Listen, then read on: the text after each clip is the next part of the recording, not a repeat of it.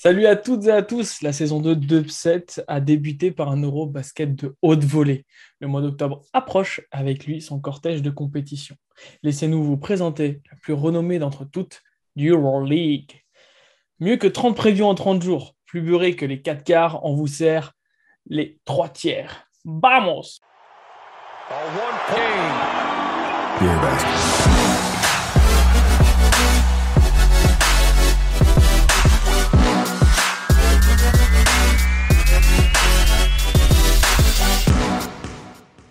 Bonjour à toutes et à tous, on vous retrouve pour parler Euroleague. Comme précisé dans l'introduction, on est très content d'être en petit trio aujourd'hui. Il y a Mathieu et il y a Olive. Salut les gars, comment c'est ?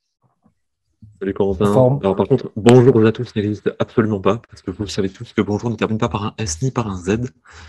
Ceci étant, voilà, c'est cette histoire de balancer une jolie petite intro. Ça va les gars ? Ça va, content de parler d'Euroleague. Qui... Et pas de français. C'est ça. Non, ça va être une saison historique, donc euh, c'est cool d'en parler ensemble. En plus, nous, on a, on a un tiers qui est intéressant. Il y a pas mal de clubs historiques qui sont de retour. Aujourd'hui, le tiers qu'on va aborder, c'est le tiers deux, donc les équipes que l'on imagine nous classer de sept à douze.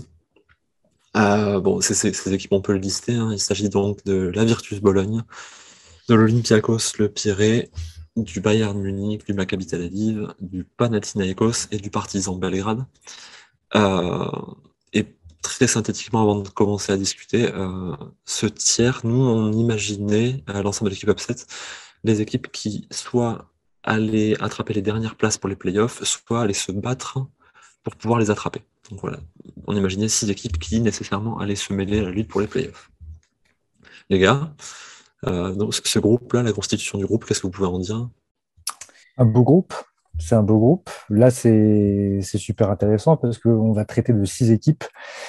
Potentiellement, ben, sur ces six, il n'y en aura que deux qui seront, qui seront qualifiés pour, pour les playoffs. Et ça, ça me paraît très, très, très serré, surtout que euh, parmi les équipes mentionnées, il y a quand même deux nouveaux venus. Et que derrière, il y a eu aussi pas mal de mouvements dans certaines de ces équipes-là. Donc, euh, ça va être chouette. On a des nouveaux venus avec des clubs historiques comme la Virtus, euh, le Partizan. On a également des équipes qui ont fait des gros recrutements cet été, euh, le Maccabi notamment. Le Pana, on va en rediscuter. Les deux Grecs, euh, ça va être intéressant de les suivre. Donc, euh, on est sur euh, du gros club historique. Bon, à part le, le Bayern qu'on peut un peu sortir, hein, qui, qui ces dernières années euh, a fait fort. Malgré tout, euh, voilà, c'est un club encore jeune. Je pense que ce soir, on va être en mesure de vous régaler. J'essaye de, de teaser un peu et de donner envie aux gens. Ça va être euh, plutôt sympathique. Euh, mais messieurs, comment commence-t-on ? euh, Qui aborde-t-on en premier ? Est-ce qu'il faut insulter le Bayern, euh, tresser des, des louanges euh, euh, au Pana pour son recrutement ? On commence par quoi ? Comment on s'organise ? En plus, là, avant justement bah, de, de partir sur les insultes ou nous nous faire insulter du fait du choix des tiers, mmh. euh, je tenais à préciser que justement la constitution de ce tiers-là était vraiment l'objet de débat. Euh, Dans le sens où voilà, les équipes qu'on a classées, nous, entre nous sept et huit, euh, auraient très bien pu intégrer le tiers un, euh, au même titre que certaines équipes du tiers trois auraient pu intégrer ce tiers-là. Euh, je pense que ce qui joue, c'est, c'est un petit peu ce qu'on appelle le biais de mémoire récente, à savoir euh, bah, les équipes qui, ces derniers temps, ont recruté énormément, comme le Panathinaikos, mais on l'abordera plus en profondeur, euh, intègrent ce tiers, peut-être justement du fait de l'impression que ça nous laisse. Quoi. Euh, mais donc je, je, je l'ai dit, on l'a, on l'a évoqué plusieurs fois, euh, ce qu'on a envie de faire euh, finalement euh, au travers de cette discussion, c'est d'essayer de réfléchir ensemble et puis réfléchir avec vous qui nous écoutez à euh, qu'est-ce qui explique la présence de telle ou telle équipe dans tel ou tel tiers et puis comment elles peuvent tirer leurs épingles du jeu. Nous, en off, euh, de ce tiers-là, de ces six équipes, il y en a deux qui sortaient du lot Euh, et qu'on imaginait euh, terminer sept et huit. Alors il se trouve qu'on les voit tous les trois, hein, sept et huit. Mathieu, je ne sais pas si tu veux en, en dire un petit mot, parce que je sais qu'il y en a une des deux qui te tient particulièrement à cœur. Euh, oui, je vais vous montrer tout de suite les couleurs, hein, tant qu'à faire. Magnifique. Ça se voit placé. Bien, c'est oui, bon. Oui, voilà, il est placé. J'enchaîne avec un striptease ou pas. Non, allez, c'est bon. Il a acheté ça comme un chiton. Bah, la Virtus, la Virtus qu'on, qu'on voit... Euh... bien placé et potentiellement du coup playoffable. Et euh, de l'autre côté, on a aussi l'Olympiakos qui était en play-off l'année dernière. Donc, euh, deux très belles équipes qui, euh, effectivement, euh, n'ont pas forcément les mêmes enjeux. Pour l'Olympiakos, ça va clairement être euh, l'objectif de confirmer euh, après ce qui a été fait l'année dernière et qui était plutôt euh, encourageant. Et de l'autre côté, c'est la Virtus qui revient, euh, qui revient en Euroleague et qui a euh, la volonté, a priori, de, de taper fort, et ce, dès d'entrée de jeu. C'est, euh, ça va faire mal parce qu'ils euh, ont fait un gros recrutement. En plus de ça, l'année dernière en Eurocup, ils étaient largement, on va dire, euh, équipés. Ils étaient suréquipés, les copains. Et euh, de l'autre côté, on a l'Olympiakos qui euh, faisait son retour euh, au Final Four depuis, euh, depuis la dernière édition avec le Span. Tu nous manques, Span Louis. Donc, euh, donc ça va être euh, très intéressant pour ces deux équipes. J'ai hâte de commencer. Il y a un truc. Euh... Donc, juste pour ne pas vous spoiler, on va le faire de suite, euh, on voyait euh, la Virtus Bologne se classer septième euh, et l'Olympiakos huitième. Alors, ça peut paraître étonnant parce que bah, l'an dernier, l'Olympiakos fait le Final Four euh, de manière assez inattendue. Hein. Si vous vous reportez au preview euh, qu'on a fait à l'été deux mille vingt et un, euh, on imaginait globalement l'Olympiakos terminer au port des playoffs. Bon, ils nous font un Final Four euh, avec un, un coach qu'on imaginait périmé, avec une équipe qui ne nous apparaissait pas forcément très équilibrée. Euh, la Virtus, ils intègrent l'Euroleague, enfin, ils reviennent en Euroleague, euh, avec un recrutement. Euh, enfin, je crois qu'il n'y a que quatre joueurs qui arrivent, hein, pour les citer rapido, c'est Iffe Lundberg, c'est Miel Belayé, Jordan Maeki, Ismaël Bako. Euh, donc, sur ces recrutements-là, je ne sais pas ce que vous pouvez en dire, mais je ne vois pas de joueurs euh, majeurs intégrer l'équipe. Majeur dans le sens d'un tiers un, quoi, de, si on devait classer les joueurs de, de Euroleague. Mm-hmm. Euh, les départs, bon, ils sont anecdotiques, hein, Testori, Alibegovic, Hervey, Samson et Udo. Enfin, Udo, Udo il n'y a pas eu de la saison, je ne le considère pas comme un départ, mais comment vous expliquez, vous les garçons, euh, j'ai un peu la réponse, mais comment vous pouvez expliquer, après cette Eurobasket, typiquement, euh, que malgré l'ajout de joueurs qui sont des joueurs de rôle, des très forts joueurs de rôle, on voit la Virtus arriver directement en, Euro- en Euroleague et terminer cette saison? Je me lance tout de suite, je coupe la chic à mon copain fan de la Virtus, et Messin qui plus est. Euh, le vécu collectif. Tu as euh, un club qui rêvait plus que tout de revenir en Euroleague, une ville entière qui était poussée par cette volonté collective. Donc euh, ce vécu collectif a, euh, a une valeur certaine, puisqu'il repose sur les accomplissements euh, incroyables. C'est euh, d'avoir réussi à... à ramener une, une équipe qui, euh, il y a, je crois que c'était en deux mille, euh, je dis pas de bêtises, en deux mille dix-sept, euh, remonte en, en Lega A, de les voir arriver et du coup bah, revenir en Euroleague, ce qui est fou. Et en plus, derrière, là, tu t'alignes athlétiquement parlant, avec des joueurs comme Bako, Mikey, Odjeleye surtout, et Lundberg. Euh, athlétiquement, tu as des, des, des gladiateurs pour jouer l'Euroleague et le championnat. Donc, c'est pour ça que moi, je les, je les vois euh, en Euroleague. Et puis, euh, malgré tout, même si ce n'est pas du tier un, Iffe Lundberg, euh, j'en attends beaucoup de ce joueur à la Virtus. Je pense qu'il apportera énormément. Mmh. Oui, je te rejoins là-dessus. Euh, ben, c'est une équipe qui est, je trouve, plutôt bien constituée, qui est assez bien ciblée, mine de rien, les profils. Comme tu l'as dit, Olivier, on n'a pas de grosses superstars. L'objectif, ce n'était pas de venir contrarier non, non plus l'équilibre qui était déjà en place. Mais euh, ça va être intéressant, d'autant plus que c'est coaché par euh, Maître Scariolo, on peut l'appeler comme ça, au vu de ce qu'il vient de réaliser euh, sur l'Euro avec l'Espagne. Euh, c'est un vrai tacticien et je pense que c'est un entraîneur qui a une faculté à, à adapter le style de jeu en fonction des profils de joueurs qu'il a à sa disposition. Et là, il va avoir des shooters, des spécialistes du tir. Il va avoir, ben, pour les spécialistes du tir, des Lundberg, des Bellinelli. Il va avoir des intérieurs plus au poste, plus athlétique pour certains, plus, plus des profils de rim runner aussi. Euh, on a également quelques joueurs qui ont fait un beau parcours avec euh, la sélection italienne lors de l'Eurobasket. Donc, euh, je pense que la dynamique de groupe, euh, elle va déjà être bonne. Et vu qu'il n'y a pas de changement majeur, euh, l'arrivée dans la compétition ne devrait pas prendre un temps d'adaptation euh, monstrueux. Je pense qu'ils seront assez opérationnels euh, rapidement. Je peux me permettre de rebondir sur la constitution du groupe parce que, alors, amène à Scariolo, ça, il n'y a, a pas de problème. Et je pense qu'il bénéficie aussi du crédit euh, qu'on peut, qu'on peut donner à ce qu'a fait l'équipe d'Espagne. Et c'est pour ça qu'on imagine peut-être la Virtus aussi haut. Euh, mais euh, les gros recrutements, en fait, ils ont eu aussi eu lieu l'an dernier, finalement, en cours de saison. Euh, l'opportunité du, du retrait de la compétition du C S K, euh, on trouve les arrivées de Daniel Hackett et Toko Shengelia. euh, qui eux pour le coup sont des joueurs majeurs de Euroleague du tiers un, voire un virgule cinq. Euh, donc finalement le, le, le star power qui m'est cher, il est là, avec Milos Teodosic pour le playmaking, euh, Iffe Lundberg, donc Toko Shengelia, et cetera. La dimension physique, vous en avez parlé, c'est intéressant parce que euh, la Virtus c'est très profond. Euh, là finalement il y a du, des joueurs sur un petit peu tous les postes. Euh, il y a le M V P de l'Euroleague avec Mam J T, de l'Eurocup avec Mam J T, Cocorico, et Zaya Cordinier, c'est assez chouette. Moi je, je parmi, enfin les gens vont me dire mais si vous les voyez aussi fort, pourquoi vous les voyez pas au-dessus?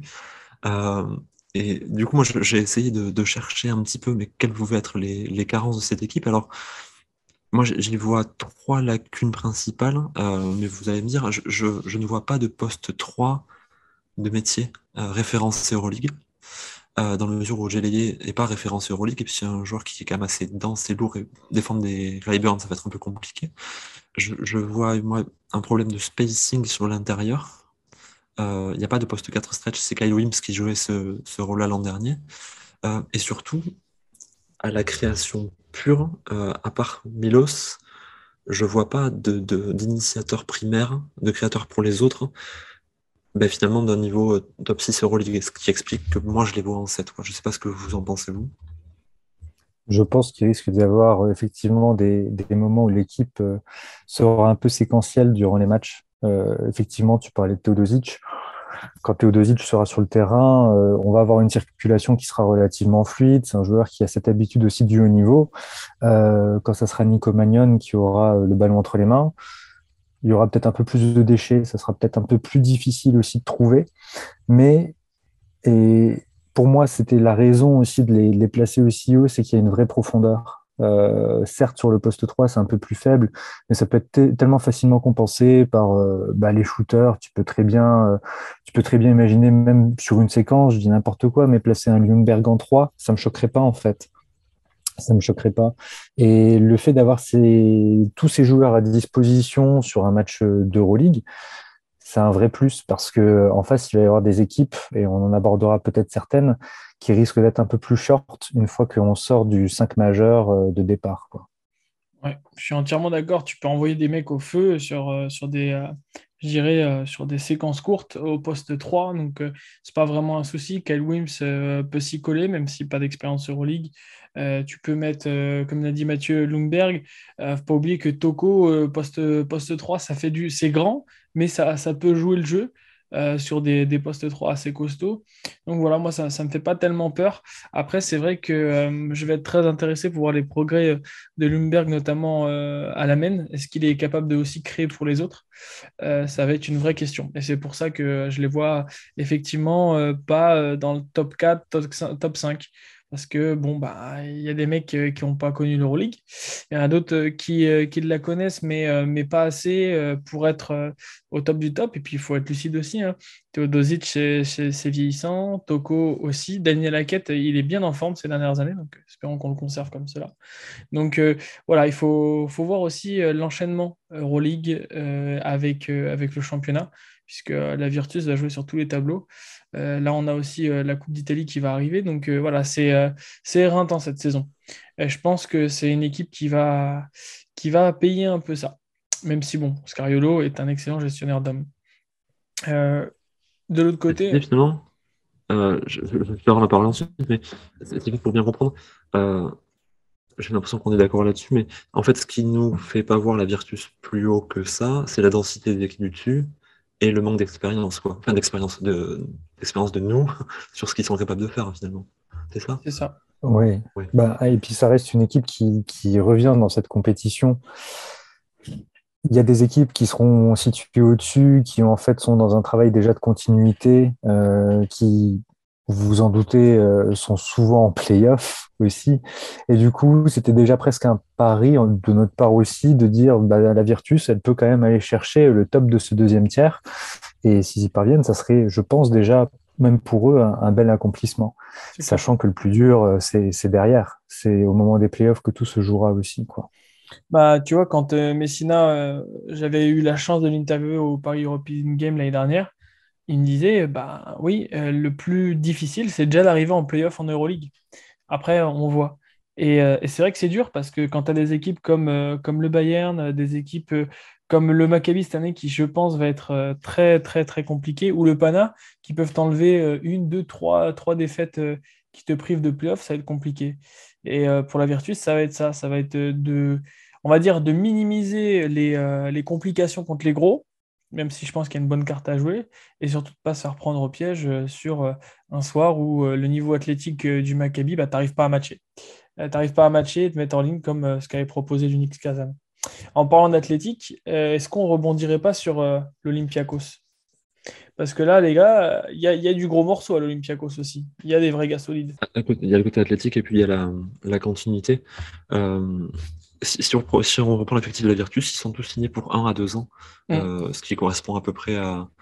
Ben, à la timeline Milos Teodosic. Et c'est vrai que le, le parallèle euh, que tu fais, Corentin, il est intéressant parce que l'Olympiakos, pour moi, elle, il suit la timeline Kostas Lukas. Euh, parce que je ne sais pas si Kostas Lukas est le meilleur joueur individuellement à ce jour de l'Olympiakos, parce que Sacha Vezenkov, mais euh, l'équipe est calquée, collée en tout cas à, à, la, à la timeline de Lukas qui, euh, qui nous fait une deuxième partie de prime de sa carrière après le passage au Fenerbahçe, assez impressionnant. Hein. Euh, donc l'an dernier, on l'a dit, hein, ils font le Final Four. Euh, ils avaient l'avantage du terrain en play-off. Euh, ils ont surpris tout le monde avec un jeu finalement demi-terrain et une dimension athlétique assez énorme. Euh, L'Olympiakos a perdu des joueurs assez... Euh, comment dire, emblématique de leur saison dernière, mais emblématique tout court. Hein. Euh, Georgios Printezis prend sa retraite hein, et Tyler Dorsey euh, quitte le club pour rejoindre euh, Luka Doncic à Dallas. Euh, je ne sais pas si vous avez en tête le recrutement, enfin, je, je, je vous le répète vite fait, Isaac Hanahan, Georges Papas, Alec Peters, Joel Bollandboy, Tariq Black. Est-ce que pour vous, le recrutement et la densification du niveau de l'Euroleague euh, peut permettre à l'Olympiakos de cette année de réitérer, pas forcément l'exploit de l'an dernier, mais une performance de même calibre? Moi, je, je vais tout de suite vous dire que non.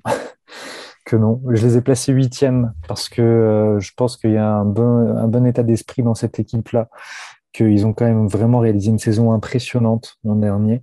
Mais je pense que c'était aussi circonstanciel parce qu'on a des clubs russes qui ont été euh, évincés de la compétition. Et je ne suis pas certain que si euh, la, l'Euroleague s'était disputée à dix-huit l'an passé, l'Olympiakos aurait accédé euh, aux playoffs. Et du coup, en plus de ça, il y a un recrutement qui, moi, personnellement, ne me plaît pas trop. En tout cas, ça ne me fait pas fantasmer. Alec Peters, c'est vrai que c'est un profil qui va être intéressant, un peu couteau suisse qui, je pense, peut servir. Bollandboy, Black, ça me parle moins. Et Isaiah Cannon, ça ne me parle pas. Donc... Euh... Voilà, moi, c'est, c'est la grosse crainte. Après, je sais qu'il y a une dynamique. Tu as parlé de Slukas, de Vezenkov. Ça reste des gros calibres, des gros profils. Puis derrière, les Wokup, les Fall, tous ces mecs-là, ils, ils vont faire le boulot, ils vont faire le job. Donc, ça peut passer. Mais je pense que c'est une équipe qui fera moins bien que l'an passé parce qu'il euh, y a une densité encore plus importante sur la compétition cette année. Et les nouveaux venus ne euh, sont pas venus pour beurrer des tartines, quoi. Ça, c'est bien dit. Ça, c'est une référence que j'aime beaucoup. Euh... Alors, moi, pour l'Olympiakos, comment vous dire euh, l'avoir dans ce tir-là, euh, bon, après, je suis, c'est une équipe que j'affectionne, donc c'est toujours plus compliqué. Euh, je les vois moins forts parce que, en fait, je pense concrètement que la perte de, de Dorsey n'est que euh, partiellement compensée par l'apport d'Isaiah Canaan, même si c'est un joueur que j'aime beaucoup. Le gars défend plus, beaucoup plus musculeux, donc euh, athlétiquement, tu y gagnes. Par contre, euh, bon bah, c'est un peu plus compliqué au shoot, même si c'est un bon shooter, et euh, peut créer pour lui, mais moins facilement créer pour les autres.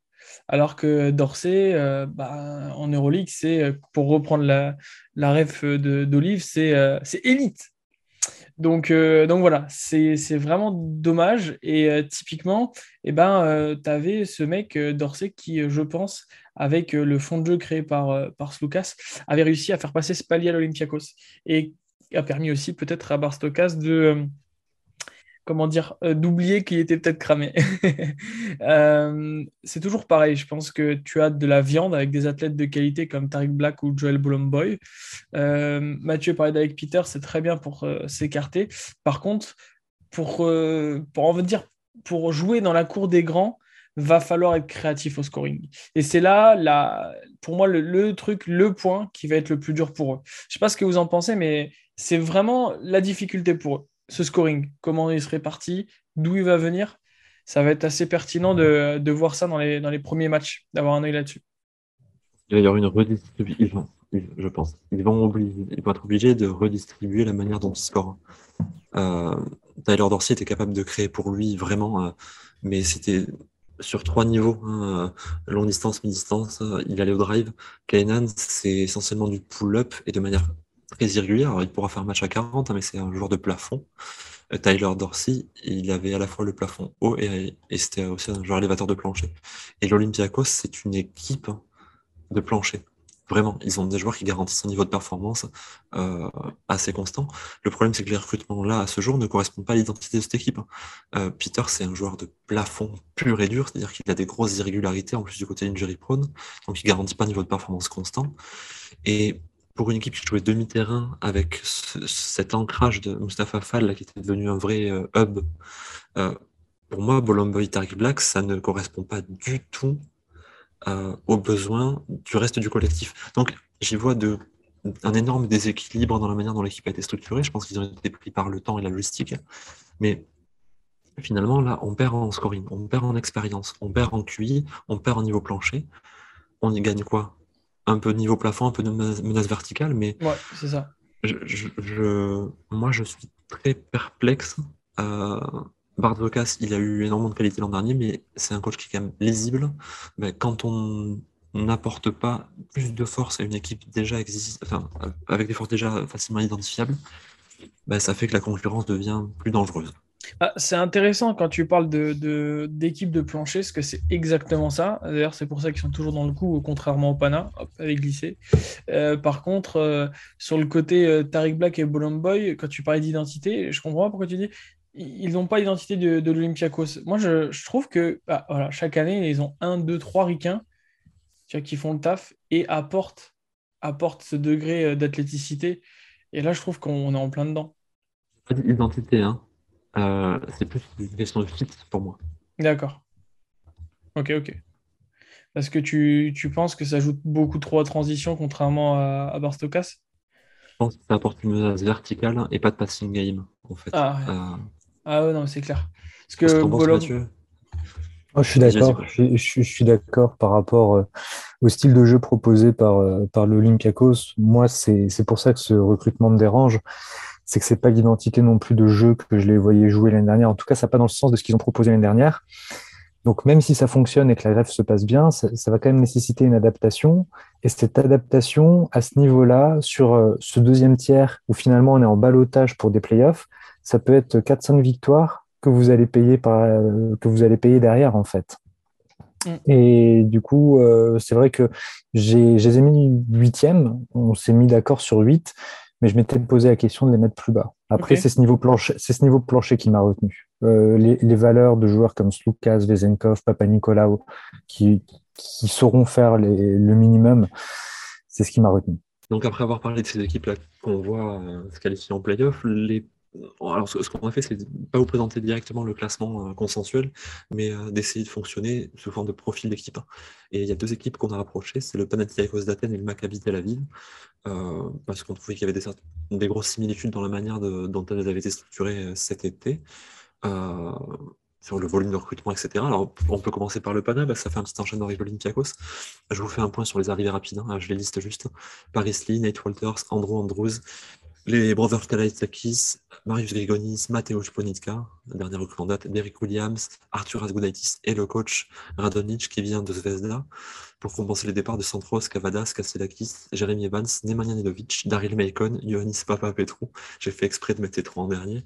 Euh, le capitaine emblématique qui part, donc il sera relayé par le nouveau capitaine Yorgos Papagiannis, pour lequel c'était un rêve de gosse. Euh, à chaud là, les gars, euh, tous, tous, tous ces mouvements, ça vous évoque quoi ? Ouf, de l'espoir. C'est tout bien. C'est tout bien. Ah, moi, ça m'a plu. Hein. Moi, euh, tout le long de l'été, à voir le, le recrutement, je me suis dit, ah, le Pana fait un truc. Et c'était d'autant plus intéressant, justement, on a parlé du recrutement de l'Olympiakos, qui finalement est un peu short, un peu pauvre. Et ça relance aussi cette dynamique euh, dans, dans cette rivalité historique. Et, et ça, je trouve que c'est génial. Euh, bon, beaucoup de recrutement, ça veut dire aussi... Euh, une alchimie à trouver, et ça, ça sera peut-être pas simple. Même le coach arrive, donc ça, ça veut dire beaucoup, beaucoup, beaucoup d'ajustements à faire. Mais le recrutement, je le trouve génial. Retrouver Gudaitis déjà dans cette compétition-là, on se souvient de ce qu'il avait pu faire à l'époque avec le Zénith. Superbe joueur lorsqu'il n'a pas de problème de santé.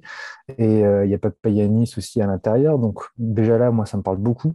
Derek Williams, c'est un profil que j'aime bien aussi. Ils ont récupéré Ponitka, ça peut être sympa. Et mm-hmm. puis il y a Marius Grigonis euh, qui va porter du shoot. Enfin, il y a une diversité de profils que je trouve intéressant. Et le, le souci du Pana ces dernières années, c'était toujours d'avoir des équipes un peu pauvres où on se disait, tiens, il y a un truc là, mais il manque quelque chose ici. C'était un peu euh, un, un puzzle à trous. Et là, j'ai l'impression qu'ils ont rempli le puzzle. Ouais, j'ai, j'ai vraiment le même sentiment. Alors, vous savez à quel point ce n'est pas un club que je porte de, dans, la, dans mon cœur. Mais euh, c'est vrai que voilà, tu fais revenir euh, déjà l'identité grecque, les deux frères Kalaitakis, même si tu perds Papa Petrou. Et de l'autre côté, tu apportes de la qualité avec des, des Paris Lee, avec des Nate Walters. Euh, bon, j'ai trouvé que ça régalait. Et toi, Olive, t'en penses quoi? Parce qu'on sait que euh, t'as, t'as bien aimé le Pana dans ses grandes années. Ce sera intéressant d'avoir ton avis sur euh, ce mercato. Je vais d'abord te poser une question à toi. Ah, let's go. À, avant de prendre la parole. Euh, on, on sait que t'aimes beaucoup l'Étoile Rouge de Belgrade. Euh, qui a fait une saison... L'emballement. qui, qui a fait une saison énorme l'an dernier. Euh, quand même, l'air de rien, il faut, il faut se l'avouer, hein, avec les moyens qu'ils avaient, ça a été colossal. Euh, Radonjić, c'est un coach qu'on, sur lequel on avait été critique au début de la saison. Il les a fait bosser magnifiquement bien. C'est devenu une défense élite d'Euroleague. Alors, c'est vrai qu'il y avait Nikola Kalinić, mais euh, en tout cas, il avait pris un groupe bien structuré et il en avait fait des poils à gratter. Euh, le recrutement qui est fait là, avec un peu de star power quand même, est-ce que tu penses qu'un coach, justement, qu'on identifie comme un coach poil à gratter, euh, peut les faire marcher? Je m'explique vite fait. Euh, Goudaitis, c'est un joueur pour lequel il faut un, un porteur de balle qui joue autour du pic. Je ne sais pas si on en a là maintenant. Euh, Grigonis, Ponitka, c'est des joueurs qui peuvent créer, mais de manière secondaire. Euh, donc, plusieurs questions. Est-ce que l'identité défensive, ça marche? Est-ce que les créateurs correspondent aux joueurs qu'il y a autour? Enfin, est-ce qu'en fait, les recrutements sont super chouettes individuellement? Est-ce que ça te paraît équilibré? Honnêtement, ouais, moi j'aime beaucoup euh, parce que t'as de la... t'as des gars athlétiques, euh, des Paris Lee, ça court bien, des Derrick Williams pour aller casser le panier, t'as des mecs qui peuvent s'écarter, donc euh, les jumeaux Kalaitakis, Marius Grigonis, mais t'as aussi des gars, on va dire, euh, proches du sol, euh, comme Goudaitis. J'aime beaucoup le fait d'avoir pris des chiens de garde comme Paris Lee ou Andrew Andrews, euh, et ça, ça, ça va porter de la grinta dont t'as horriblement besoin le, le Pana, Euh, surtout à domicile pour réveiller une salle un peu endormie, puisqu'en plus tu, tu perds ton capitaine. Donc euh, je, je pense, pour répondre à ta question, que euh, tu as euh, Nate Walters qui tourne bien avec euh, ce coach-là. Euh, moi j'ai beaucoup aimé ce que Radonjić a fait. Il a été euh, très, très créatif sur de la défense l'année dernière et, euh, et il a réalisé une belle saison. Et là ce serait intéressant de, de voir le, le Pana prendre forme petit à petit. Et euh, tu vois, tu parlais de créateurs euh, ou au moins de joueurs très forts autour du pic. Voilà, Nate Walters, Gudaitis, pour moi c'est, ça va être pas mal du tout. Euh, sur du pic, ça va être très intéressant. Donc euh, voilà, je partage entièrement ce que dit Mathieu et je suis très très confiant. Nate Walters, ça, c'est, un, c'est un joueur que j'adore en plus, hein, les, les Walters, les World Cup, ces joueurs-là là, très intelligents. Euh, on était euh, avant l'Eurobasket euh, un peu perplexe euh, quant à la capacité de Marius Grigonis à, à se relancer sur son niveau du C S K. Euh, il a été énorme avec la Lituanie. Euh, Ponitka, ben, on avait le, ce souvenir de ce joueur au Zénith, mais le Zénith ayant disparu de la scène, on ne savait pas trop quoi en tirer. Euh, j'ai souvenir, moi, d'un Panathinaikos avec Nedovic et Zonia, il y a deux ans maintenant, euh, et Papa Petrou, et on avait du mal à savoir qui était le leader de cette équipe, mais j'ai pour idée que dans les équipes historiques, il y a toujours besoin d'un leader, quelqu'un qui s'affirme, parce que le public à Athènes cherche ça aussi. Euh, Mathieu, est-ce que tu vois, toi, un joueur s'affirmer, et est-ce que ce joueur Euh, va permettre au collectif de fonctionner? Je m'explique vite fait. Papa Petrou, quand il a voulu prendre ce rôle, n'avait pas permis à l'équipe de mieux marcher. Celui pour lequel ça avait marché avant, c'était Kalates. Qui peut prendre le relais de Kalates? C'est compliqué. C'est compliqué, surtout que là, on n'a que des nouveaux profils. Donc, euh, déjà, ils arrivent dans l'équipe. Savoir euh, quelles vont être leurs responsabilités, ça dépendra aussi du coach. Moi, je verrais bien, du coup, Papa Yanis, qui est euh, le... le dernier, celui qui reste, euh, même si ça ne sera pas forcément un leader euh, statistique sur le terrain, ou ça sera dans les vestiaires, euh, ça sera le gars un peu vocal qui réunit autour, qui regroupe. Pour moi, c'est ça qui va être important. Et tu parlais justement d'un Marius Grigonis, d'un Ponitka qu'on voyait plus trop avec le Zénith. C'est là où c'est intéressant, c'est que le Panathinaikos, c'est pas le club qui a forcément le plus de moyens et le plus d'attractivité au vu des résultats de ces dernières années.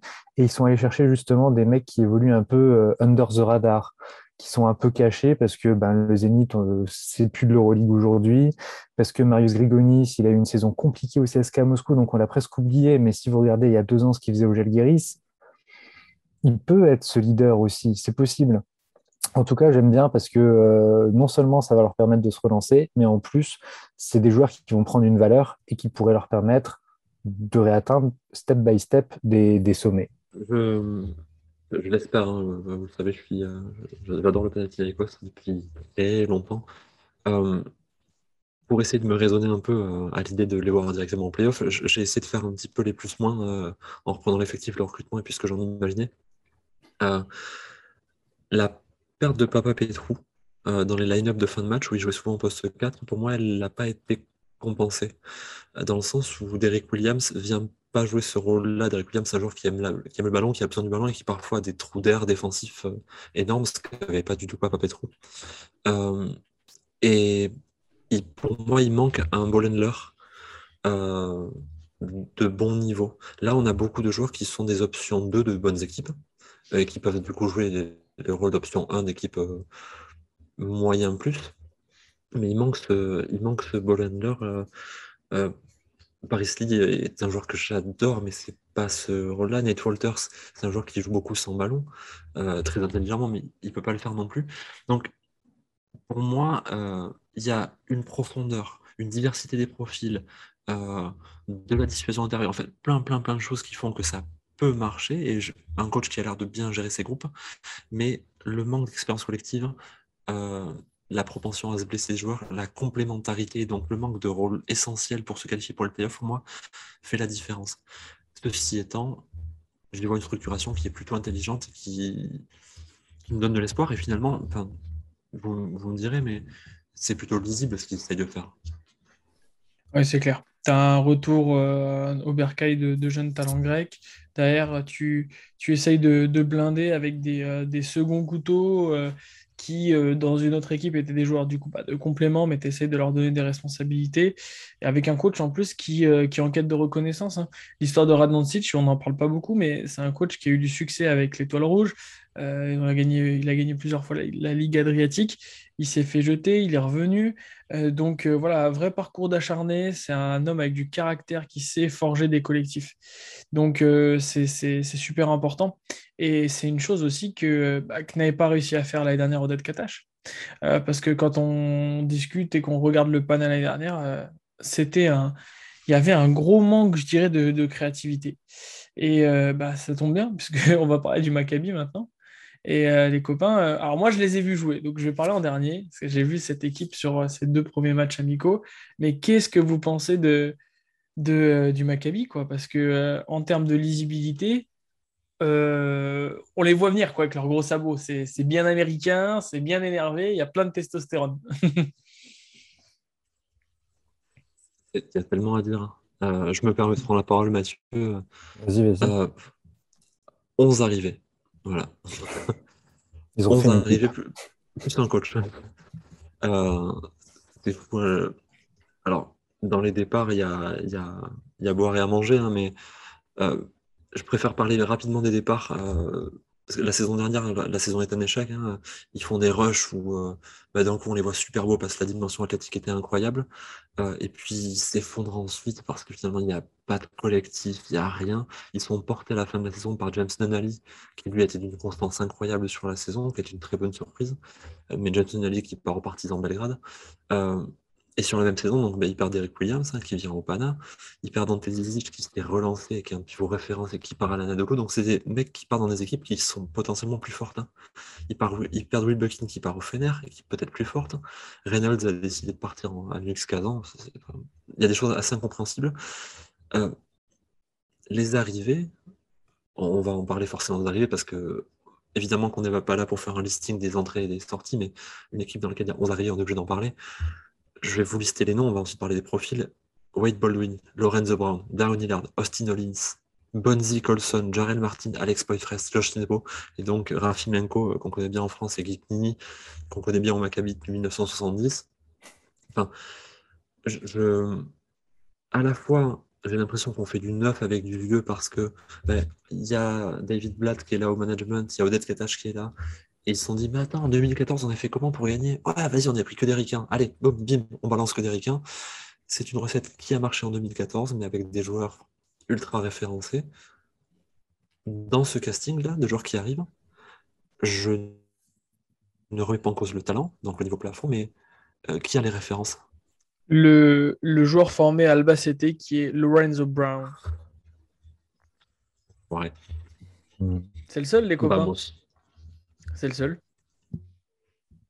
Enfin, il y a un moment, il faut parler français, c'est exactement ça, copier-coller. Des ricains pour Athletic pour gagner. Euh, ouais, mais euh, ouais, c'est pas Scor- il n'y en a aucun qui est Scorsianitis et il n'y en a aucun qui est Tyrese Rice.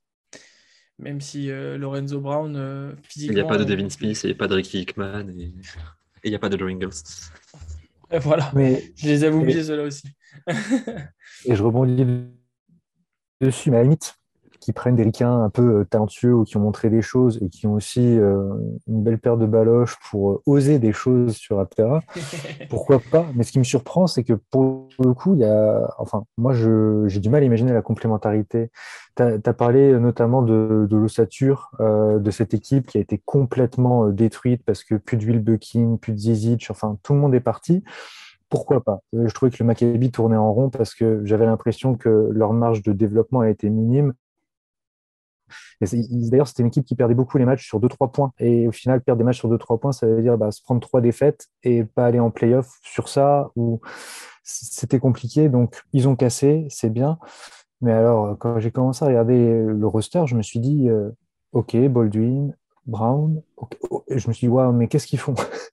En fait, euh, ils ont recruté des, des joueurs qui, pour moi, en fait, ont à peu près tous la même attitude sur un terrain, le même profil, et du coup, euh, qui va être première option, qui va être deuxième, est-ce que le deuxième voudra bien être deuxième et pas premier, et le troisième, il va faire quoi? Enfin, moi, euh, je souhaite bonne, bonne chance à Katash, parce que je ne saurais pas manager une équipe comme ça. Ça dit un truc qui est très juste, c'est waouh, wow, ils ont pris que les mêmes profils, et cetera. Moi, quand ils ont tout signé en deux trois jours, là, euh, sur Twitter, tout le monde s'est enflammé, euh, sur Insta, pareil. Euh, je me suis dit, mais attends, c'est une histoire d'agence.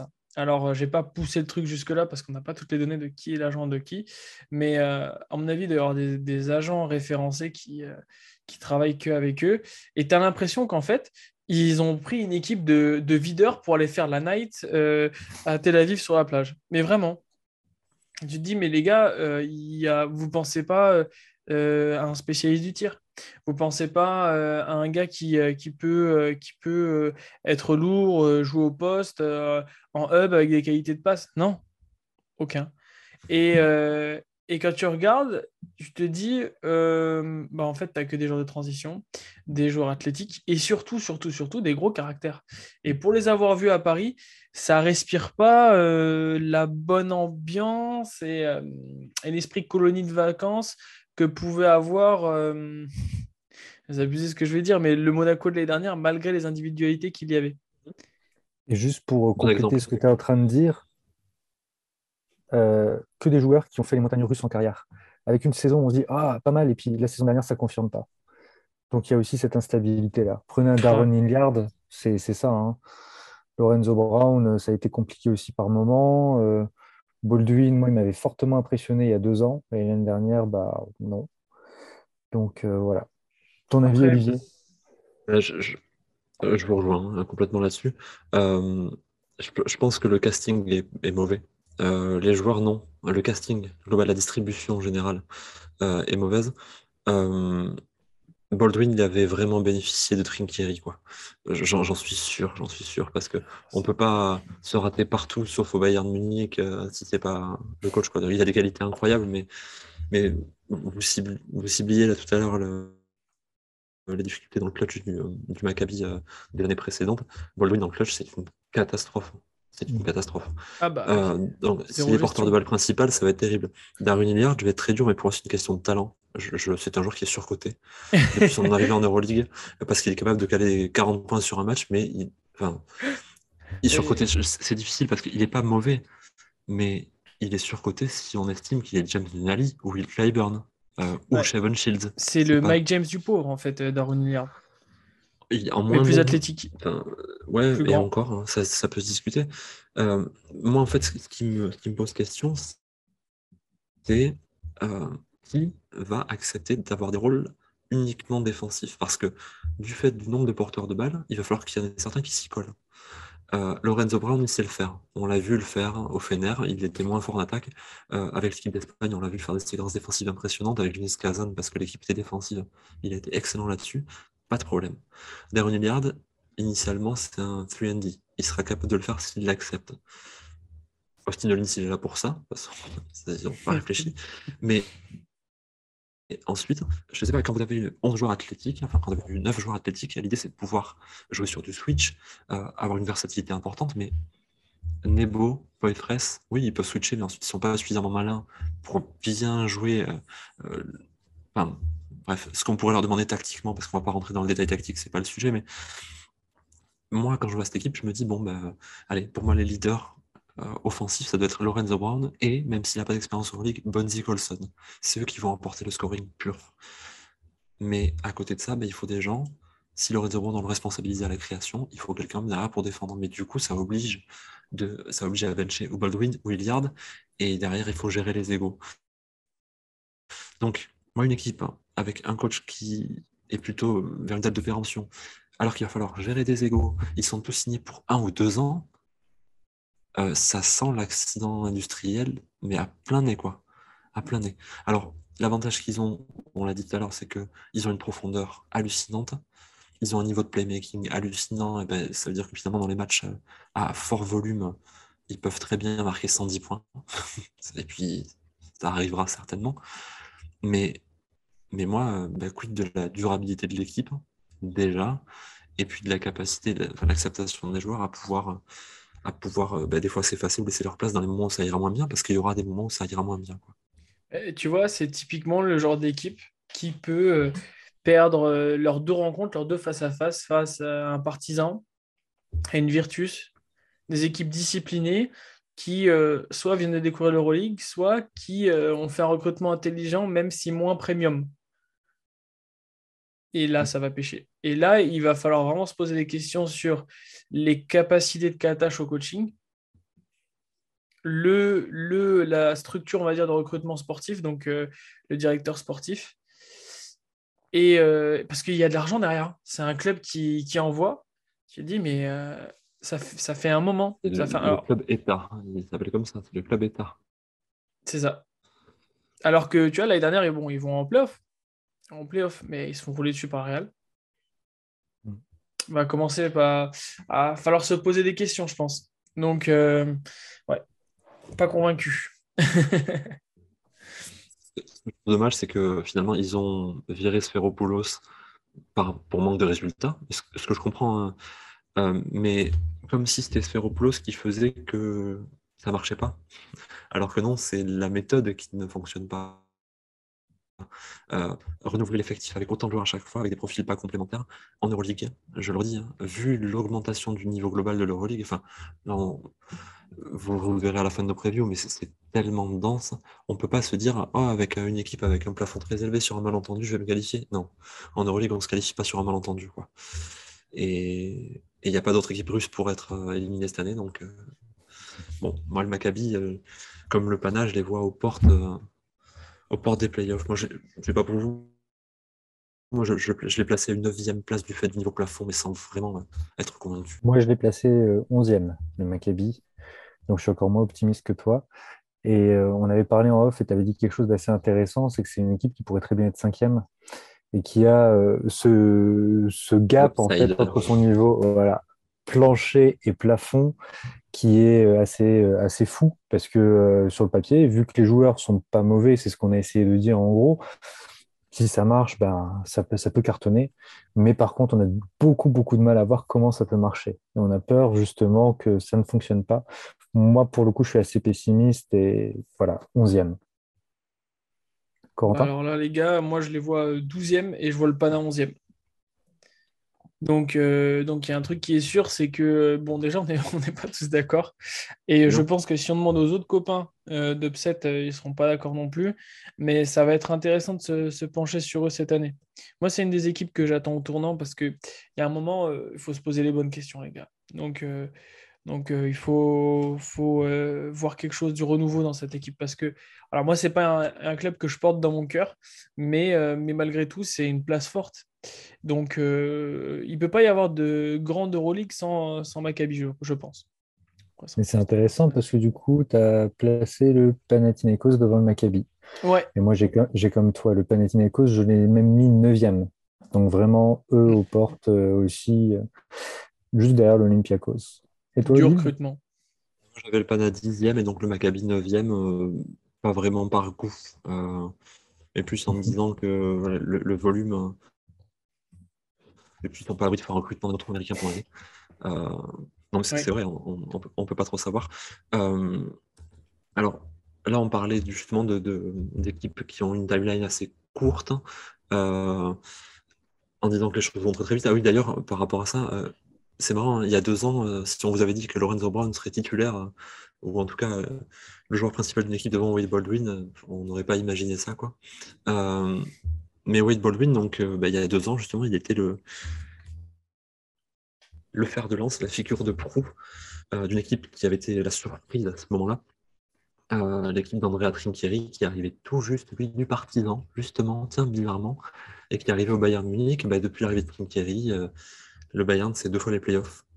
Euh, deux fois les playoffs avec quasiment la même composition d'équipe, hein, dont l'an dernier, après avoir eu bah, quasiment toute la saison des joueurs absents pour, pour euh, cause de Covid, euh, il a réussi malgré ça à garantir une performance assez impressionnante. Et il arrive cette année, comme ça, l'air de rien, mais on classe encore dans un tiers où il va forcément lutter pour les playoffs, malgré bah, une équipe qui finalement, on va en discuter, mais paraît plus faible peut-être que ses concurrents sur le roster. Euh, Dušan Thomas part, Djedovic part, Darren Hillard part, Leon Radošević enfin part, et, et Gavin Schilling qui a renforcé euh, au moins athlétiquement le Limoges C S P, enfin plus athlétiquement en fait, je sais pas pourquoi je dis ça, euh, arrive en revanche Cassius Winston, Isaac Bonga, Elias Harris, Jan Swinberg, Brankovic et Freddy Gillespie. Les recrutements, euh, si on ne connaît pas trop, trop le basket underground comme nous, euh, ça parle pas beaucoup. Clairement. Euh, Mais nous, on est vraiment, vraiment des, des hipsters ultimes. Euh, les garçons, sur le recrutement du Bayern et les perspectives. Intéressant. Intéressant. Moi, ça, ça me plaît bien parce que justement, c'est des nouveaux profils. C'est beaucoup de joueurs qu'on n'a pas l'habitude de voir. Mais pour autant, je n'ai pas eu l'impression que malgré les départs qu'ils ont pu avoir, ils aient vraiment... Euh, déconstruit cette équipe. Pour moi, l'équipe, elle a vraiment toujours une base qui est extrêmement solide. Et j'ai presque vu ce recrutement en fait comme euh, comme juste du bonus par rapport à ce qu'ils faisaient déjà. Euh, il y a des joueurs comme Cassius Winston, très intéressant à voir. Une vraie curiosité, mais voilà, on parlait de Wade Baldwin. Bah, je pense qu'il peut potentiellement faire mieux que Baldwin si son adaptation se, se fait bien. Et après, derrière, euh, ils ont quand même un joueur élite qui est toujours là avec euh, Vladimir Lucic. Et ça, c'est, c'est, c'est essentiel. Euh, il y a le petit Yaramaz qu'on a vu avec la Serbie, qui a un potentiel très intéressant. Andreas Obst, on l'a vu avec l'Allemagne, très intéressant aussi. Il y a pour moi un effectif qui est, qui est bien. Et euh, tous ces nouveaux profils qui s'ajoutent dessus, pour moi, c'est que du bonus. Bah, écoute, euh, je rejoins ce qu'a dit Matt. Euh, quand j'ai vu le recrutement, je me suis dit, mais en fait, c'est un copier-coller de la saison dernière. Tu gardes ta base. Tu vas, on va dire, effacer les éléments qui ne euh, correspondaient pas forcément au jeu ou qui, où les joueurs euh, n'étaient pas forcément à leur place, ont besoin de, je dirais, de rebondir ailleurs. Tu fais venir des mecs comme Brankovic, j'aime beaucoup. Euh, Bonga, je ne connais pas trop malheureusement, mais euh, Cassius Winston, euh, Matt en parlait, je pense que ça va être très intéressant de voir comment ça va se passer. Donc, euh, ajustement intéressant. équipe pour la gratter plus plus. Euh, j'en suis sûr que voilà, ils vont être très embêtants, mais il y a aussi une petite dynamique qu'il faut ajouter, c'est que c'est une équipe qu'on connaît dans, la, dans l'adaptation, dans l'ajustement match après match. On connaît la philosophie du coach, mais cette fois-ci, ils vont avoir la pression du championnat domestique en plus, puisqu'ils l'ont perdu contre l'Alba. Et, euh, et ça, ça va ajouter quelque chose, parce que c'est un club à qui, on va dire, euh, il n'est rien reprochant en Euroleague, parce que voilà, tu fais de ton mieux, tu arrives à, à garder euh, un certain statut, être poil à gratter. Par contre, le championnat va être plus demandeur pour eux, parce que le championnat d'Allemagne euh, voilà, va leur demander d'être, euh, de gagner, tout simplement. Et la Coupe d'Allemagne aussi. Et euh, c'était euh, moins le cas avant, parce qu'ils avaient une petite, euh, petite marge. Là, ça s'est resserré. Donc, euh, ça va être très intéressant de voir l'adaptation de ces mecs-là. Et toi, Olive, t'en penses quoi? Je pense que ce serait pas étonnant qu'il ne gagne pas une année de plus, euh, finalement.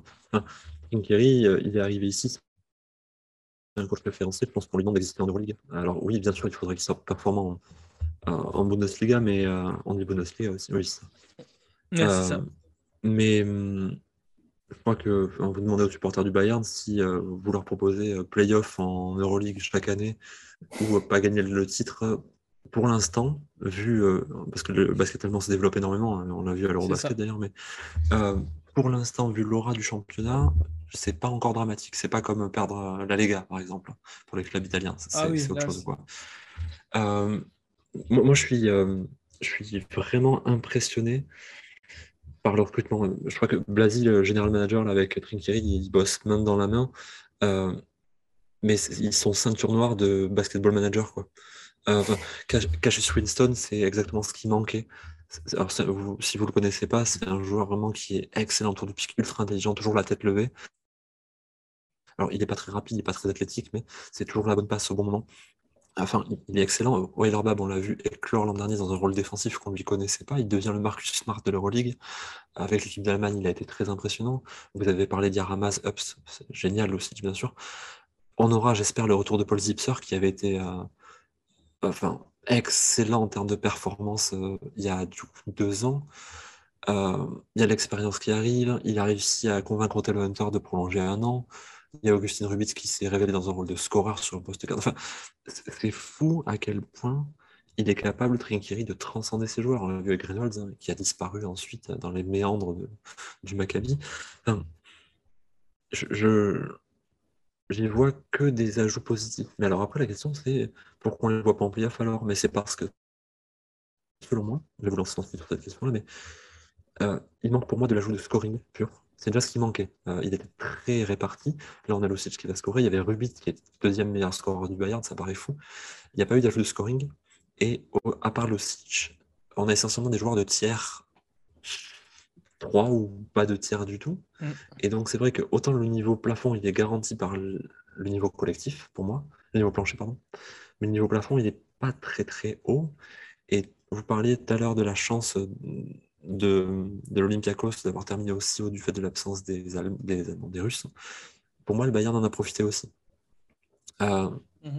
Pour vous, euh, tous les points positifs, on les a cités pour le Bayern, mais qu'est-ce qui leur Qu'est-ce qui ne fait, qu'est-ce qui fait que vous ne voyez pas en playoff ou qu'est-ce qui leur permettrait d'y être ?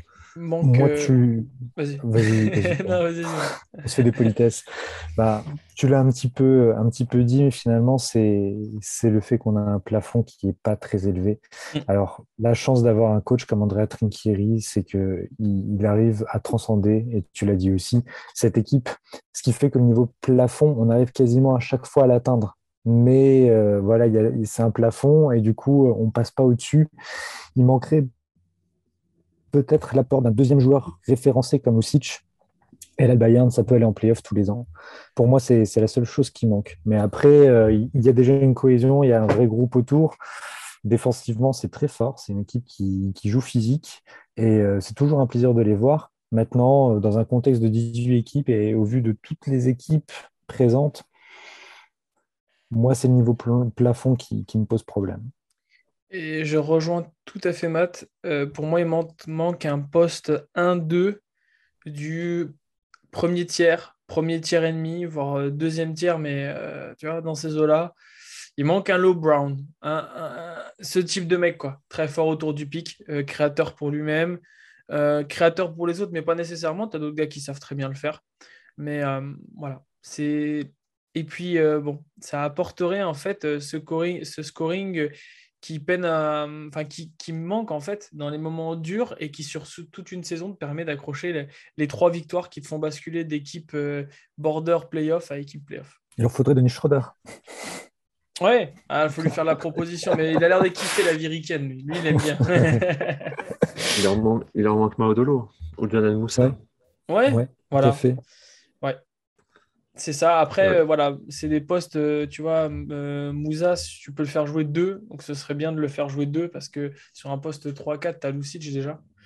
Euh, mais même, euh, tu vois, si tu as un trois quatre qui score énormément, euh, tu peux euh, les faire évoluer en piston, tu le fais rentrer quand Lucic n'est pas là, tu vois. Euh, donc, euh... mais, euh, mais c'est, c'est dingue c'est... quand même. Euh... Vas-y, vas-y. Mais c'est, c'est... ça correspond peut-être pas au jeu de Trinkieri non plus. Il y a rarement eu des mecs comme ça dans ses effectifs, quoi. Alors, c'est marrant parce que justement, au moment où tu as dit ça, moi j'allais te dire, mais en même temps, on ne sait jamais comment joue Trinkieri. Euh... en fait, non mais vous voyez ce que je veux dire, c'est-à-dire que ouais. Il est toujours là où on l'attend pas, sauf sur le fait qu'on s'attend à ce qu'il nous fasse chier. Euh... C'était euh, Sarah Yasikevicius qui a dit un truc assez intéressant, ils l'ont ressorti, mais c'était l'an dernier, là, il, il expliquait que Quand, il, quand ses équipes jouent contre Trinkieri, euh, bah, il apprend énormément de choses et puis il n'est pas impossible que Trinkieri soit un meilleur coach que lui. Et alors je ne sais pas si Trinkieri est un meilleur coach dans le sens tactique que, que Saras, mais Trinkieri est peut-être à ce jour sur la dimension générale, c'est-à-dire capacité à transcender ses équipes, dimension tactique, gestion du groupe, gestion des égos. Gestion de la cuisine. Probablement, c'est ce qui se fait de mieux. Enfin, quel coach transcende autant une équipe qui est censée être une équipe autour de la douzième, treizième place pour l'année là. Euh, je veux dire, c'est un mec qui a déjà amené donc Reynolds, Baldwin, Lucic, qui était un role player, Lucic hein, de, de très haut niveau, mais qui était un role player. Là, il en a fait un jour de tiers un, enfin, ou assimilé. Euh, Corey Walden, qui était un role player défensif à Zvezda. L'an dernier, il est, à, je sais pas, enfin, il est impressionnant. Donc, Je, je m'attends toujours à ce que d'un coup, on ne sait pas comment, euh, bah, il nous fasse passer un Yaramaz à quinze points par match, quoi. C'est, c'est pas impossible. Ça. Enfin bon, en tout cas, ah oui, vous listiez les joueurs. Est-ce qu'un garçon comme Kevin Punter, ça n'aurait pas été une cible idéale s'il n'était pas dans un autre club qu'on va aborder très bientôt ? Vrai débat. Ouais. C'est, c'est envisageable. Que... Mais tu vois, il ne crée pas pour les autres. En effet. En effet, la création pour les autres, ça va être euh, quelque chose dont on va pouvoir discuter très rapidement pour aborder la dernière équipe de, de notre tiers. Mais en attendant, vous les voyez donc à quelle place le Bayern ? Moi, j'ai déplacé dix. dix, pareil. Euh, non, neuf, excusez-moi, neuf. Et dix pour moi aussi. Donc là, pour le coup, on les voit vraiment, on les voit vraiment dans le même range. Donc on est assez raccord sur le Bayern. Alors, on parlait de Kevin Punter. Euh, Kevin Punter qui, du coup, était là. J'ai dit du coup, mais, enfin, Romain va me chambrer. Qui était... Euh... l'option numéro un euh, au Partizan Belgrade dans la saison dernière. Alors, le Partizan qui avait vu l'arrivée de la légende Zelko Obradović euh, dans ses rangs, et puis un recrutement massif euh, qui signait vraiment une bascule euh, dans la timeline, justement. Alors, recrutement massif, oui, mais à la fois aussi ciblé avec pas mal de jeunes autour. Euh, l'équipe euh, a, n'a pas gagné la Baligue l'an dernier, s'est effondré en Eurocup. Euh, pour autant, on ne peut pas considérer que c'était un échec parce que c'était la saison zéro. Euh, là, on arrive en saison un. Ils intègrent l'Euroleague du, l'Euroleague du fait du forfait du club russe. Euh, le recrutement est ciblé. Euh, moi, j'avais peur que ce soit un truc ultra massif, et cetera. Euh, les garçons, un petit point là sur le recrutement, les arrivées, entrées-sorties, un petit avis, une hot take. Euh, bah, je, peux te, je peux te le faire. Euh, ils ont ramené James Nunnally, Ioannis Papa Petrou, Ioannis Papa Petrou, pardon, Dante Exum et Danilo Anduzic de retour à la maison. Super comme recrutement. Enfin, c'est un recrutement euh, que des joueurs qui étaient en Euroleague. Et que donc, des déjà, joueurs ça, euh, de tier recrut... un ou deux. Hein. Bah, c'est un recrutement qui est ciblé euh, pour dire euh, on vient euh, et on veut jouer, quoi. Clairement. Euh, moi, moi, le recrutement, les, les quatre joueurs m'intéressent. Mmh. Pareil, je, je partage. Mmh. Il, y a, il y a aussi le fait que tu... Pardon. Tu disais... Ah, oui. Bah écoute, moi je disais, euh, voilà, t'as, euh, comme disait Matt, tu as quatre joueurs intéressants. Euh, il faut les prendre pour ce qu'ils sont. Euh, et, et, euh, et pourquoi il les a pris, euh, Obradovic? C'est un recrutement X X L. Euh, je dirais pas X X L, attention, X L, dans la mesure où ils prennent des mecs, euh, on va dire, expérimentés, à fort potentiel offensif et collectif pour pallier la jeunesse qui, qui a fait défaut l'année dernière. C'est pour ça d'ailleurs que bah, tu te fais sortir par Brouza. Vas-y, oui. Tu disais. Et puis il n'y avait rien à dire en plus hein, sur, sur le fait de se faire sortir, mais ah, oui. c'est, euh, c'est intéressant parce que vraiment pour le coup, alors c'est des joueurs de rôle. Alors, de rôle de très haut niveau, on en parlait pour James Nunnally, c'est le terme qu'on avait sorti exactement. Joueur de rôle de très haut niveau. Euh, Nunnally avait pris un relais à la création, mais son, son premier rôle, lui, justement, c'est d'être un créateur, créateur secondaire ou tertiaire. Il peut apporter du scoring et de la défense. Exum, on l'a vu sur ce rôle de, d'arrière-ailier, de role-player défensif absolu au Barça. Donc, euh, a priori, du fait des blessures de Abramovic et, et Gregor Glass, il serait utilisé en rôle d'initiateur. Je ne crois pas du tout personnellement. Pour moi, c'est du bluff. Et Zelko ne veut absolument pas euh, dévoiler son approche tactique. Donc pour moi, c'est du bluff. Ce sera un role-player défensif. Euh, Papa Petrou, bah, il est... de toute façon, il fitterait dans n'importe quelle équipe, Ioannis Papa Petrou, mais arriver à récupérer un joueur référencé comme ça dans une équipe jeune, c'est juste parfait. Et Danilo, il y a la touche locale, même si... il a quand même, moi, je trouve, montré des limites sur, euh, dans la versatilité sur le jeu Euroleague, Euroleague euh, l'an dernier avec Monaco. Alors, quid de l'utilisation, mais Danilo, pour moi, c'est vraiment plus pour la touche euh, locale. Quoi qu'il en soit, euh, ces quatre arrivées sont toutes plus fortes que les joueurs qui sont partis. Euh, on ne va pas les citer pour ne pas manquer de respect, mais on voit clairement que Zelko, il voulait certains joueurs. Euh, les moyens financiers, il les a. Donc, il a, je pense qu'il n'a pas voulu en exiger plus que ça. Donc, c'est-à-dire qu'il fait confiance au groupe existant, ou en tout cas, il veut leur signifier qu'il leur fait confiance. Euh, il y a une ossature qui se dégage vraiment bien précise, hein, euh, avec Mathias Le Sort, Samaïl Agic, Papa Petrou, Nunnally, Exum, Hunter. Et, et, et voilà, elle a ma question en main. Euh, pour moi, autant vraiment, c'est, le coach est incroyable, l'équipe est globalement bien structurée, mais euh, il y a un manque colossal pour pouvoir faire les playoffs. Pour moi, c'est la création primaire. Je, je, enfin, Ça. Qui est le créateur primaire de cette équipe? Il n'y en a pas. Au jour d'aujourd'hui, il n'y en a pas. Et moi, je me demandais si euh, il n'allait pas justement essayer de responsabiliser peut-être Exum dans ce registre-là. C'est... Mais parce que je n'ai pas de réponse. J'ai pas de réponse.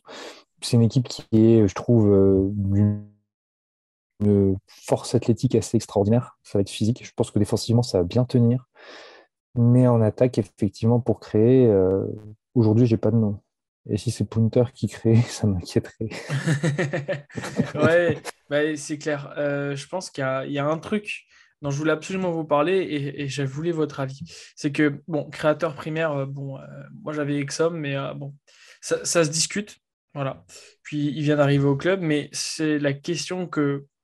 À dix mille euros, c'est comment va réagir Kevin Punter à l'arrivée de, de ces mecs-là, notamment euh, Anduzic et Exum, plus Exum d'ailleurs, et surtout quel rôle pour les jeunes.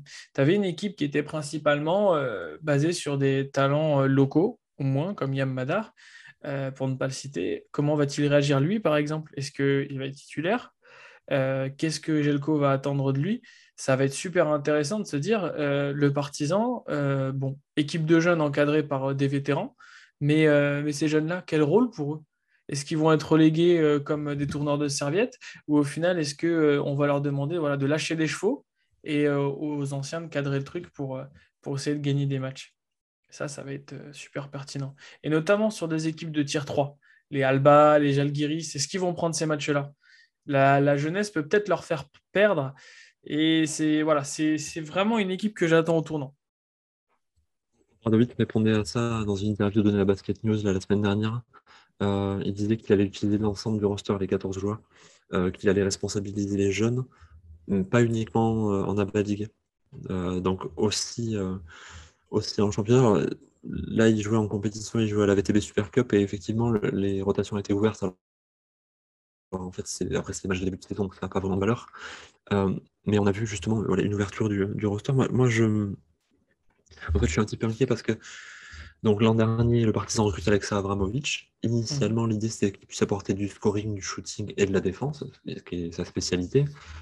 Euh, bah, du fait du manque de création, pour les autres, il a eu la balle beaucoup, et on l'a vu en play-off, en Ava League, faire d'énormes performances, mais aussi énormément de déchets, parce que bah, c'est pas un joueur qui est habitué à faire ça. Mais Kevin Punter étant sur euh, courant alternatif, donc le, le Jamal Crawford de, d'Europe, là, mm-hmm.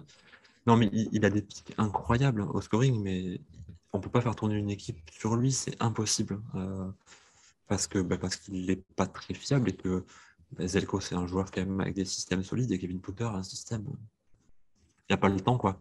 Enfin, c'est, c'est l'impression qu'il donne. Moi, c'est, c'est, je, je trouve que lui, il ne fit pas du tout avec l'équipe. C'est terrible, mais. Euh, mais... mais bon, au prix où ils l'ont payé, il est encore dans le contrat. Il va falloir, il va falloir l'utiliser. C'est dommage de ne pas le faire, quand même, parce qu'il a du talent. Mais en mmh. gros, si vous repartez avec Alexa Abramovic en créateur principal ou un bis, et qu'avec ce créateur-là, aussi fort soit-il, ça n'a pas marché ni en Eurocup, ni en Aba League. Vous imaginez bien qu'en Euroleague, c'est quand même très plafonné, quoi. Bah oui, euh... bien sûr. Parce que donc, il faut qu'il finisse les actions. C'est un mec qui peut être euh, capable de faire de grosses pointes, mais il ne faut pas trop lui en demander non plus. C'est notre chouchou, mais ce n'est pas un super-héros. Hein. En fait, pour, pour, avant de redonner la, la parole, Mathieu, moi, je, j'étais très hypé par l'arrivée du Partizan en Euroleague. Je le suis toujours, évidemment, parce que je suis très, très content. Euh, à tel point que je les avais vus en play-off sur un premier ranking, euh, mais en, en présumant de, de ce qui allait pouvoir être recruté. Et en fait, j'adore le recrutement, mais il manque une pièce, quoi. Vraiment, il manque une pièce, c'est un meneur de jeu euh, ou un combo guard qui amène du volume, quoi. Enfin, ils auraient dû, dû eux récupérer Wade Baldwin, par exemple, parce qu'il aurait pu amener ça finalement, aussi irrégulier soit-il. Euh, il manque cette pièce-là. Alors, est-ce qu'ils vont récupérer euh, après les training camp N B A? Il ne faut pas non plus écarter d'hypothèse, hein. Euh, est-ce que l'arrivée de Campazzo au Real, potentiellement, ne va pas faire partir Williams Goss et, et pour le récupérer? J'en sais rien. Enfin, c'est des choses que je pense que Obradovic doit avoir en tête, quoi qu'il en soit. Euh, est-ce que cette année-là, le Partizan, leur idée, c'est pas d'essayer de terminer devant Zvezda en Euroleague? Et puis peu importe euh, à quel niveau du classement c'est. Pour moi, oui. C'est la saison d'apprentissage. C'est la saison d'apprentissage, ils arrivent. Euh, c'est, c'est leur première année euh, en Euroleague depuis, euh, depuis quelques temps. Ils ont, déjà, ils ont déjà réussi à aller chercher un recrutement qui, euh, qui va leur apporter une référence, une base. Maintenant, c'est vrai que dans le jeu, il va falloir trouver des ajustements à faire. Face au gros, euh, je ne les vois pas exister, je les vois pas exister, mais derrière, il va y avoir l'occasion, sur quelques matchs, d'emmagasiner de la confiance, de faire jouer les jeunes. C'est un process. C'est un process. Moi, c'est comme ça que je vois cette équipe de Partisans. Aujourd'hui, euh, l'objectif, ça va être euh, bah, de, d'aller chercher ce deuxième tiers, euh, mais pas de finir dans le troisième, en fait. Mmh. Ouais, je, je vois la même, même si euh, avec un coach comme Jelko, euh, tu peux espérer que mieux. Euh, mais je pense qu'il y aura de l'apprentissage, il y aura aussi de, de cibler quels joueurs pourraient aller mieux pour peaufiner leur roster euh, la saison prochaine, donc essayer de sécuriser cette place en Euroleague, et euh, je pense qu'ils l'ont mauvaise euh, d'avoir perdu là-bas, donc euh, voilà, la rivalité avec l'Étoile Rouge on la connaît, mais ça va être de, de leur montrer tout de suite qu'ils peuvent finir au-dessus d'eux en, euh, en Euroleague et leur prendre la baligue, donc il y, y a ces deux dimensions-là, je pense qu'elles sont jamais loin quand on parle de, de ces équipes. Je voulais faire un mini point cocorico parce que enfin Mathias Le Sort arrive en Euroleague avec euh, a priori un rôle établi hein, parce qu'il a fait un passage au Maccabi Tel Aviv, il était passé par Zvezda, euh, Monaco arrivé en Euroleague avait choisi de ne pas le conserver. Alors bon, on ne peut pas donner tort à Monaco dans la mesure où ils ont été ultra performants, mais je suis très heureux de voir un garçon comme Mathias Le Sort arriver, avoir sa place, commencer une saison en Euroleague, parce que je suis persuadé que en tout cas, dans la manière dont est structuré le, le Partizan, il peut vraiment, euh, vraiment avoir sa place.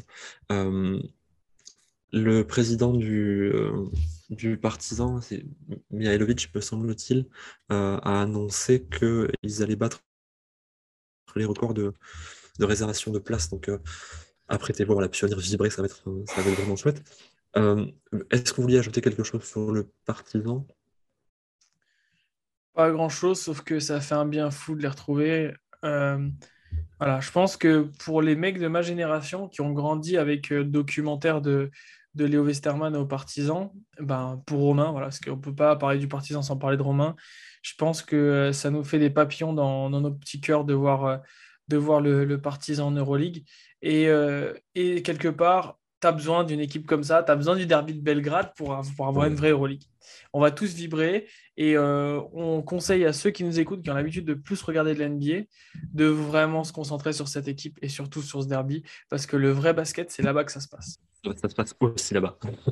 Euh, non, non, je, je, je, je, t'inquiète, je te chante. Euh, c'est, c'est, c'est celui que je préfère, mais euh, ce que je voulais vous proposer, et puis pour éviter que nos, nos auditeurs soient dans le flou, c'est qu'on discute un petit peu bah, justement de ce classement, et puis qu'on arrive à, à faire un, un classement de notre tiers, là, donc ce, de ce, nos, nos six équipes, dont cinq historiques euh, et Trinkieri. Euh, vous l'avez compris, les auditeurs, là, on a fonctionné par binôme d'équipes. Euh, donc Virtus Olympiakos, on les avait classés ensemble. Euh, est-ce qu'on était d'accord sur, euh, sur Virtus en sept et Olympiakos en huit ? Tout à fait. Ouais, effectivement. Ok. C'est, c'est, c'est dégueulasse le consensus. Euh, ce que je vous propose, c'est ensuite, ben, on, on part d'en bas, donc ouais. Du douzième. Euh, et pour ça, je vous propose de faire des comparaisons. C'est-à-dire que donc là, on a abordé deux équipes avec une timeline euh, assez longue, des jeunes. Euh, pour vous, qui termine devant entre le Bayern et le Partizan ? Euh... Euh, moi j'ai mis le Partizan douze. Ok. Corentin, entre le Bayern et le Partizan, qui termine premier. Enfin, euh, très, dur. Dans l'autre. très dur. Très euh, dur. Parce qu'on a une équipe euh, de plancher et on a une équipe, on ne sait absolument pas ce qu'ils vont donner. Il faut être lucide. Hein. Donc euh, je mettrai je mettrai le Bayern avant le Partizan. Hmm. Ok. Et donc moi aussi, Bayern avant le Partizan. Euh, est-ce qu'on se dit tous que le Partizan termine douzième ? Ouais. Moi, je, je les voyais au-dessus du Maccabi et du Pana. Hein. Moi aussi. Et Matt, tu les voyais comment, toi ? Tu, tu voyais euh, mmh. le duo là en dessous du duo Maccabi-Pana ? Ah, je t'ai pas entendu. Ah, moi, je les vois douzième, ouais. douzième. Okay. Ouais, je les vois douzième, ouais. Démocratiquement, on part sur Partizan douze alors ? On part là-dessus, ouais. Ça me okay. fait... Alors, alors, ça me donc, fait mal au cœur. Hein. Euh, c'est là qu'on va voir comment on inclut les autres équipes. Donc, on sait qu'on a le Bayern au-dessus. Euh, ce que je vous propose d'abord de faire, c'est... Attends, tu vas voir. Maccabi, Pana. Qui est devant qui ? Pana devant Maccabi pour moi. Ouais, pareil pour moi. Ah, il a, il a coupé, je pense, là. Ouais. ouais, ouais. Il y a eu bug, et là, je pense que c'est encore... En... Bah, du coup, c'est en train de réenregistrer. Donc, ah, là, va... ça réenregistre. Ouais, ouais, ça réenregistre. Mais j'attends qu'ils reviennent. Ouais. Désolé, les gars, j'ai eu une... J'ai le Wi-Fi qui a disparu d'un coup. Vous m'entendez ? Ouais, ouais. Alors, ouais, là, on t'entend bien. Ouais. Alors, est-ce que vous m'entendez ? Yes, on t'entend. Alors, du coup, je vais... Euh... Je, je t'entends pas, Olive. Enfin, tu m'entends ? Du coup, ce message est pour Romain. Euh, sur la partie d'avant, on terminait, mais Coco a été déconnecté, il ne nous entendait pas. Donc là, on repart sur le classement intra-tiers. Voilà, qu'il faudra couper. Euh, allez, dans cinq secondes, du coup, je redémarre. Alors... On a pu classer euh, le Bayern devant le Partizan. Euh, maintenant, il... à voir comment on inclut euh, les autres équipes. Donc, une question, les gars. Maccabi, Pana, qui est devant qui ? Pour moi, le Pana devant le Maccabi. Pareil. Ok. Et pareil. Donc, maintenant, on descend un petit peu au classement. Est-ce que le Partizan est devant le Maccabi ? Pour moi, non. Le Maccabi est devant le Partizan. Ah, moi, j'ai le Partizan devant le Maccabi, les gars. Ça va être, tra... ouais, ça va être Trafalgar pour eux. Et, et moi, j'ai le Maccabi devant le Partizan, mais du coup, l'avantage, Coco, c'est que vu que tu fais ça, on a donc, si ça vous va, Partizan en douze, Maccabi en onze. Ça le fait bien descendre au classement.